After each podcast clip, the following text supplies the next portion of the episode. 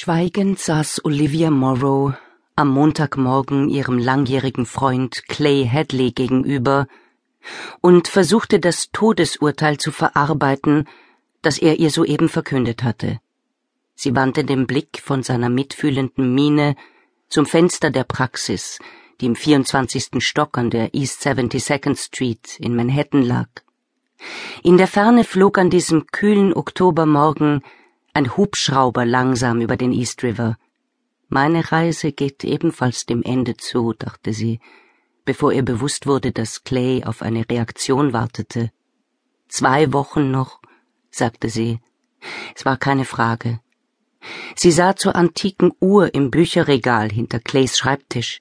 Es war zehn nach neun. Das ist also der erste Tag dieser zwei Wochen. Der Anfang dieses Tages, dachte sie und war froh, um einen frühen Termin gebeten zu haben. Höchstens drei, antwortete er.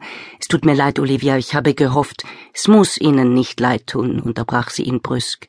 Ich bin 82 Jahre alt. Meine Generation lebt zwar länger als jede vorherige, trotzdem sind mir meine Freunde in letzter Zeit weggestorben wie die Fliegen. Unsere größte Sorge ist doch, dass wir zu lange leben und in einem Pflegeheim enden oder allen schrecklich zur Last fallen.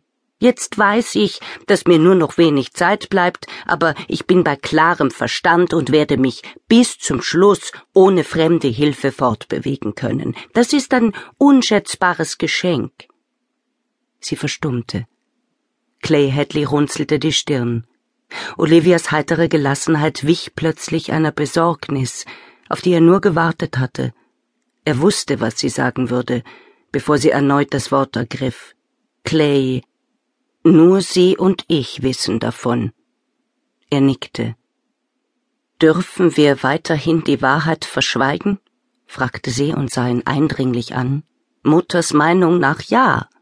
Sie wollte die Wahrheit mit ins Grab nehmen, erst ganz zum Schluss, als nur noch sie und ich bei ihr waren, meinte sie uns alles erzählen zu müssen. Es war für sie eine Gewissensentscheidung. Catherine hat in ihrem Leben als Nonne so viel Gutes bewirkt, ihr Ruf aber litt immer unter den Gerüchten, dass sie kurz vor ihrem Eintritt ins Kloster eine Affäre mit einem Mann gehabt haben soll. Hadley betrachtete Olivia Morrows Gesicht. Selbst die üblichen Anzeichen des Alters, die Falten um Augen und Mund, die schlaffe Haut an ihrem Hals, die Art und Weise, wie sie sich vorbeugte, um zu hören, was er sagte, konnten nicht von ihren feinen Gesichtszügen ablenken. Sein Vater war der Kardiologe ihrer Mutter gewesen, und nach der Pensionierung seines Vaters war er an dessen Stelle getreten. Mittlerweile war er Anfang 50, und solange er sich zurückerinnern konnte, hatte die Familie Morrow eine Rolle in seinem Leben gespielt. Als Kind hatte er Olivia eine geradezu ehrfürchtige Scheu entgegengebracht. Schon damals war ihm aufgefallen, dass sie immer ganz ausgezeichnet gekleidet war.